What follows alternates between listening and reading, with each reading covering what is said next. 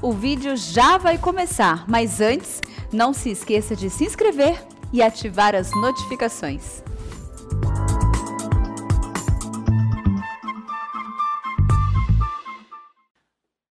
Meus amados irmãos, nós vamos então abrir a palavra de Deus na carta do apóstolo Paulo aos Colossenses, no capítulo 3. Colossenses, capítulo 3. Leremos apenas um versículo, o versículo 11. Abra comigo, por favor. Colossenses, capítulo 3, verso 11.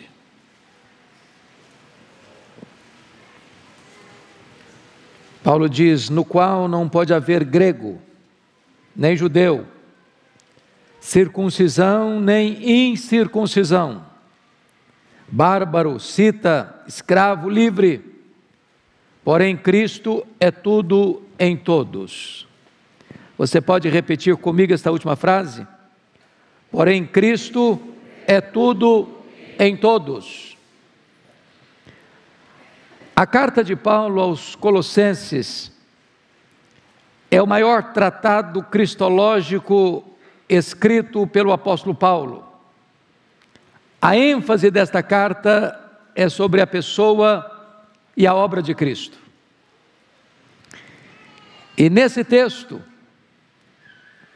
nesse versículo, nesta frase, nesta expressão, Cristo é tudo em todos, ele não poderia ser mais abrangente, ele não poderia ser mais sucinto. Cristo é tudo em todos. E eu gostaria então, baseado nesta verdade magna,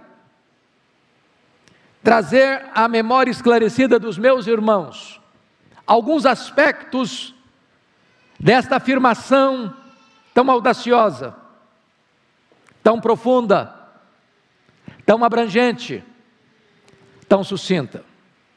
Primeiramente, eu queria olhar com você o aspecto de que Cristo é tudo nos eternos conselhos de Deus.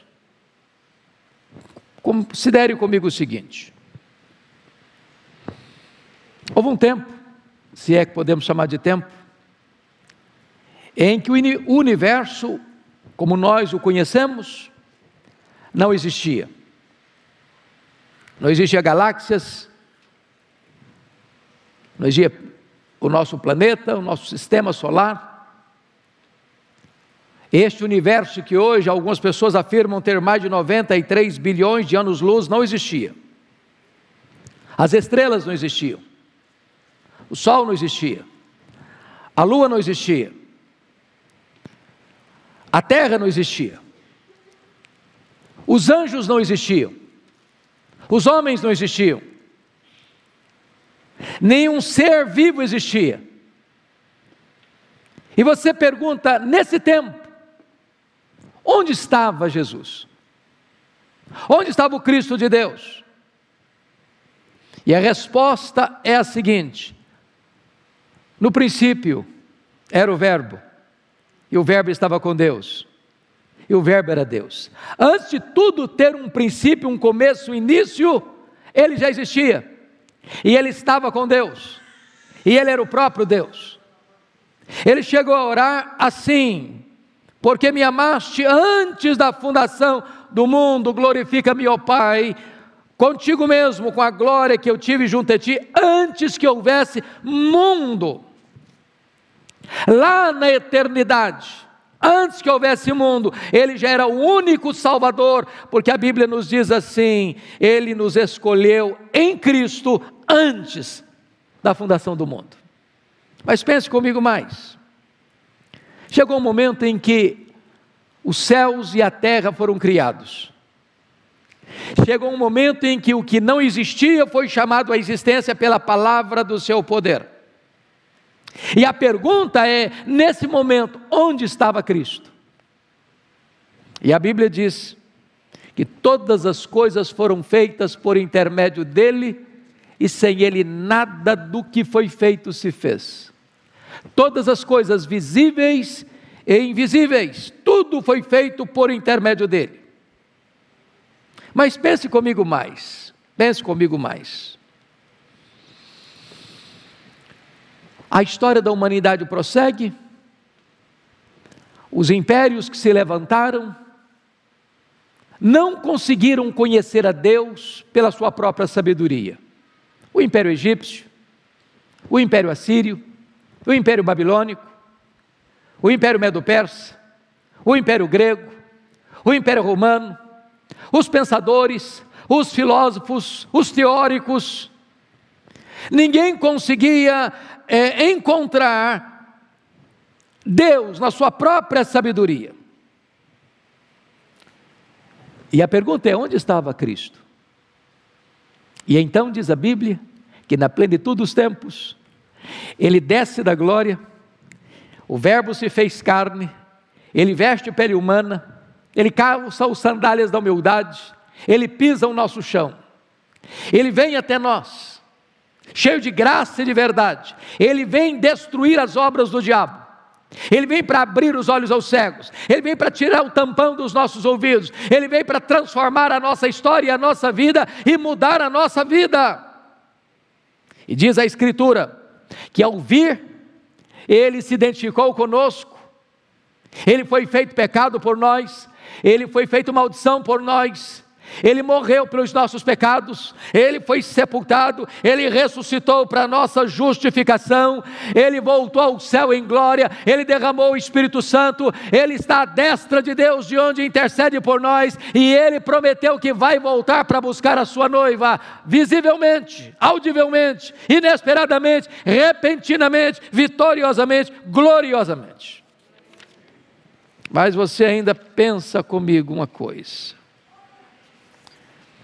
Aproxima-se o tempo em que o pecado será expelido do mundo.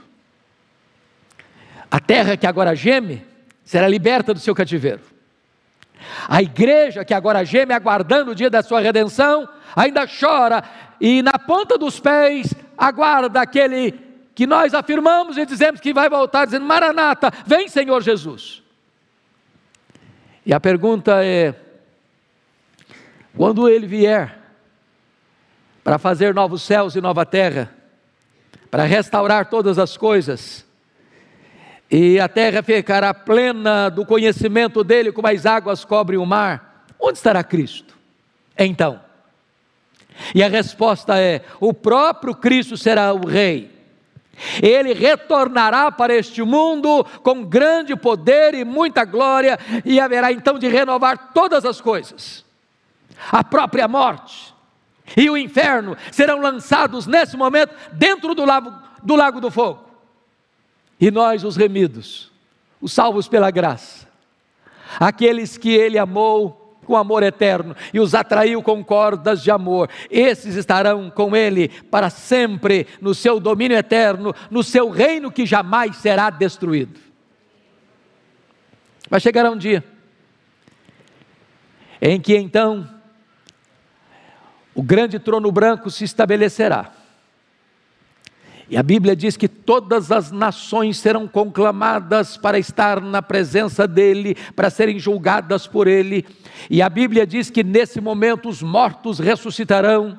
A Bíblia diz que grandes e pequenos comparecerão lá. A Bíblia diz que os livros serão abertos e todos serão julgados segundo o que estiver escrito nesses livros.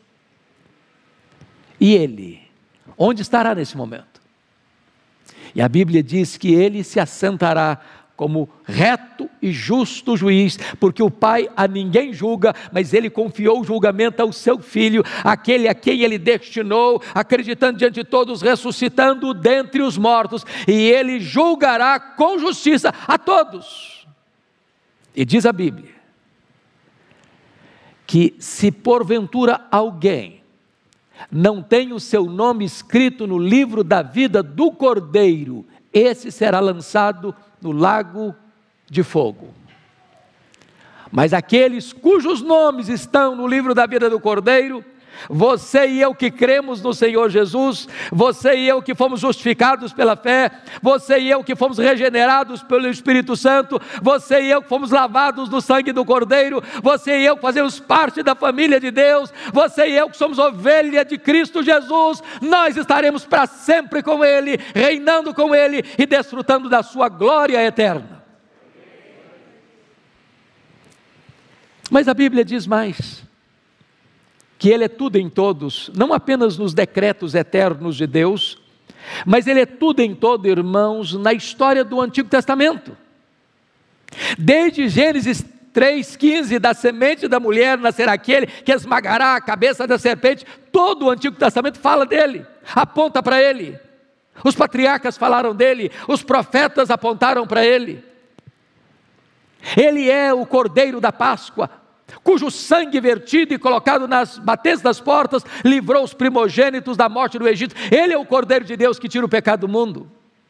Ele foi apontado pelo tabernáculo. Ele foi apontado pela arca da aliança. Para ele a arca apontava. O que estava dentro da arca falava dele. As tábuas da lei, o vaso com maná, a vara seca de Arão que floresceu. Aquela coluna de fogo falava dele, aquela coluna de nuvem falava dele, o maná que caía do céu falava dele, a água que brotava da rocha falava dele. As festas de Israel falavam dele, os sacrifícios de manhã e da tarde falavam dele, os animais que eram imolados e o sangue era colocado no altar falavam dele, o bode da expiação falava dele, tudo no Antigo Testamento apontava para ele, ele é a realidade de todas as coisas do Velho Testamento. Mas, Cristo é tudo em todos, não apenas nos decretos de Deus, não apenas no Antigo Testamento, Ele é tudo em todos também no Novo Testamento. Porque quando você abre o Novo Testamento, você encontra os evangelhos. Em Mateus, ele é o rei dos judeus. Em Marcos, ele é o servo que veio para servir. Em Lucas, ele é o homem perfeito. Em João, ele é o filho de Deus. Os evangelhos apontam para ele porque retratam a vida dele, os milagres dele, os ensinamentos dele, a morte dele, a ressurreição dele, a ascensão dele. Olha para o Novo Testamento e você verá Cristo nas epístolas, que falam da sua pessoa, da sua doutrina, da sua obra redentora, do plano eterno de Deus em Cristo Jesus para nossa salvação. Olha para o Apocalipse, e você verá, meu amado irmão, a vitória retumbante do Senhor Jesus Cristo. O cordeiro que foi morto, o leão da tribo de Judá, a raiz de Davi, que venceu para abrir o livro e desatar os seus selos.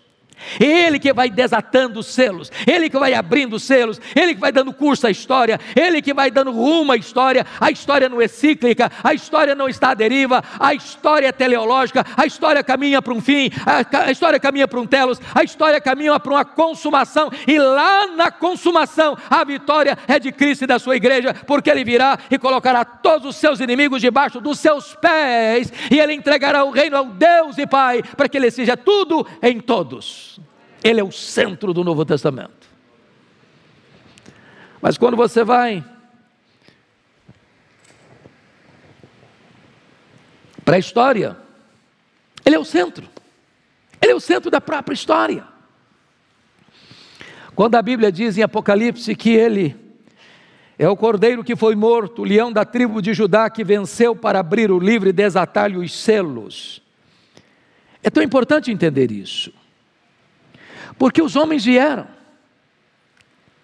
Os imperadores, na época dele, os imperadores romanos, César Augusto, Tibério César, Calígula, Nero, Domiciano.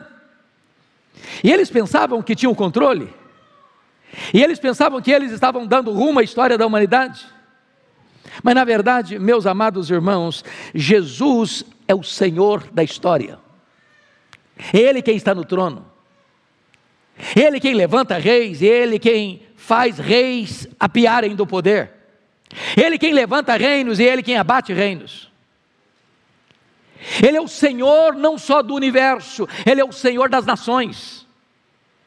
Ele governa. Ele tem as rédeas da história em suas mãos. Ele está sentado no trono. Os reinos deste mundo passam, mas o seu reino é eterno. Ele é aquele que Daniel descreve no capítulo 2, diante daquela grande imagem que Nabucodonosor tinha imaginado e sonhado, a cabeça toda de ouro, os braços e o peitoral de prata, os quadris de bronze, as pernas de ferro e os pés de ferro e barro, representando os grandes impérios do mundo: o Império Babilônico, o Império Medo-Persa, o Império Grego, o Império Romano. E de repente, Daniel, interpretando o sonho de Nabucodonosor, vê uma pedra, não lavrada por mãos, que vem e bate nos pés dessa estátua representando a, o poder do Império Romano, que era de ferro, e a fragilidade do Império Romano, que era de barro. E diz a Escritura que quando esta pedra, não lavrada por mãos, bate nesses pés, toda estátua vira pó. E esta pedra vai abrangendo e vai ocupando o espaço para que tudo seja essa pedra, e esta pedra é este reino de Cristo que vem e esmaga todos os seus inimigos. Ou irmãos, às vezes nós ficamos acuados, porque no século XX você vê o nazismo, você vê o comunismo, você vê as ideologias humanas, você vê o ateísmo prosperando, você vê crentes sendo massacrados, torturados, presos e mortos cruelmente, você vê o mundo hoje rendido ao pecado, à iniquidade, à violência, à promiscuidade sexual, e parece que o diabo está ganhando a, a batalha, parece que nós, povo de Deus, estamos acuados, mas saibamos isso: o nosso rei reina. Ele reina, a história não está à deriva, a história está nas mãos do Cordeiro, e nós caminhamos para a vitória retumbante do Senhor Jesus Cristo e da sua igreja, louvado seja o seu nome. Ele é o Senhor da história. Mas, amados irmãos, vejamos ainda que Ele é tudo em todos. Logo, Ele é tudo em todos na igreja. Ele é o cabeça da igreja. Ele é o dono da igreja. Ele é o fundamento da igreja. Ele é o edificador da igreja. Ele é o protetor da igreja. Ele é o salvador da igreja. Ele é o protetor que está aqui hoje com você e comigo. Ele quem salva, Ele quem cura, Ele quem liberta, Ele quem consola, Ele quem levanta, Ele quem restaura, Ele quem renova, Ele quem faz tudo de novo na nossa vida. A igreja é o seu rebanho, a igreja é o seu corpo, a igreja é o seu povo, a igreja é a sua habitação, Ele está aqui, Ele está no meio dos candeeiros, Ele anda nos meios dos candeeiros. E Ele diz para a sua igreja nesta noite: Eu conheço você, eu conheço você, eu conheço as suas obras, eu conheço a tua tribulação, eu conheço a tua pobreza, eu conheço o lugar onde tu habitas, eu sou o dono e senhor da igreja. Louvado seja Deus. Mas amados, Cristo é tudo em todos. Logo, Ele é tudo em todos na nossa salvação. Quão tolo é o homem que pensa que pode salvar a si mesmo? Quão tolo é o homem que pensa que na sua fragilidade ele pode chegar até Deus? Pelas suas obras, pelos seus méritos, pela sua religião, pelos seus rituais sagrados, pelos seus esforços. Quão tolo é o homem que pensa que todo caminho leva a Deus, que toda religião é boa. Quão tolo é o homem que pensa assim? Pois na nossa salvação, a Bíblia diz que não há nenhum outro nome dado entre os homens pelo qual importa que sejamos salvos, a não ser o nome de Jesus. Nem Confúcio, nem Buda, nem Maomé, nem o Papa, nem o bispo, nem o pastor, nem o missionário, nem a igreja, nem a denominação, nem qualquer entidade religiosa do mundo pode salvar, só há salvação no nome de Jesus. A Bíblia diz que não há nenhum outro Deus a não ser o nosso Deus, não há nenhum outro mediador a não ser Jesus Cristo, só Ele pode levar você a Deus, só Ele é a porta do céu, só Ele é o caminho para Deus, só Ele pode dizer: Eu sou o pão da vida, quem de mim se alimenta não morrerá eternamente, só Ele pode dizer: Eu sou a luz do mundo, quem me segue não andará em trevas, só Ele pode dizer: Eu sou a porta, e quem entrar por mim será salvo, entrará e sairá e achará pastagem, só Ele pode dizer: Eu sou bom pastor que deu a vida pelas ovelhas, só Ele pode afirmar: Eu sou a ressurreição e a vida, e quem crê em mim não morrerá eternamente. Só Ele pode afirmar: Eu sou o caminho, eu sou a verdade, eu sou a vida, e ninguém vem ao Pai senão por mim. Só Ele pode dizer: Eu sou a videira verdadeira, e o meu Pai é o agricultor, Ele é o fundamento da nossa salvação. Bendito seja Deus. Mas amados, me permita concluir e dizer para vocês que Jesus, tudo em todos, será o centro do próprio céu. Haverá um dia em que Jesus virá, e ele virá de forma pública, porque todo olho verá. Ele virá de forma audível, porque vai ser mediante o ressoar da trombeta de Deus, ouvida a voz do arcanjo. Ele virá repentinamente como um relâmpago risca o céu do oriente ao ocidente. Ele virá de forma inesperada, como ladrão de noite. Ele virá de forma inescapável, como uma mulher que está para dar à luz. Ele virá gloriosamente. E diz a Bíblia que ele matará o anticristo com o sopro da sua boca. E diz a Bíblia que ele lançará o anticristo, o falso profeta, no lago do fogo. E diz a Bíblia que ele lançará no lago do fogo o diabo, a morte e todos aqueles cujos nomes não estão escritos no livro da vida. E diz a Escritura que então ele vai a, ah, trazer a sua noiva para entrar com ela para as bodas do cordeiro, onde não tem mais choro, onde não tem mais lágrima, onde não tem mais dor, onde não tem mais luto, onde não tem mais pecado, onde não tem mais sofrimento, e nós estaremos para sempre, sempre, sempre com ele. Ele vai ser o centro do céu nós o veremos face a face, ele vai ser a lâmpada que vai brilhar na Nova Jerusalém, ele vai ser o santuário da morada de Deus, ele habitará conosco e nós o serviremos, e nós o glorificaremos, e nós o fruiremos, e nós o exaltaremos, e nós o conheceremos, e nem toda eternidade será suficiente para nós conhecermos, amarmos, glorificarmos, exaltarmos ao Rei da Glória, a razão da nossa vida. Ele é tudo em todos. Agora a pergunta que eu lhe faço é esta: Você já reconheceu isso? Você busca alguma coisa a mais para dar sentido à sua vida? Que nesta noite você e eu nos rendamos aos seus pés.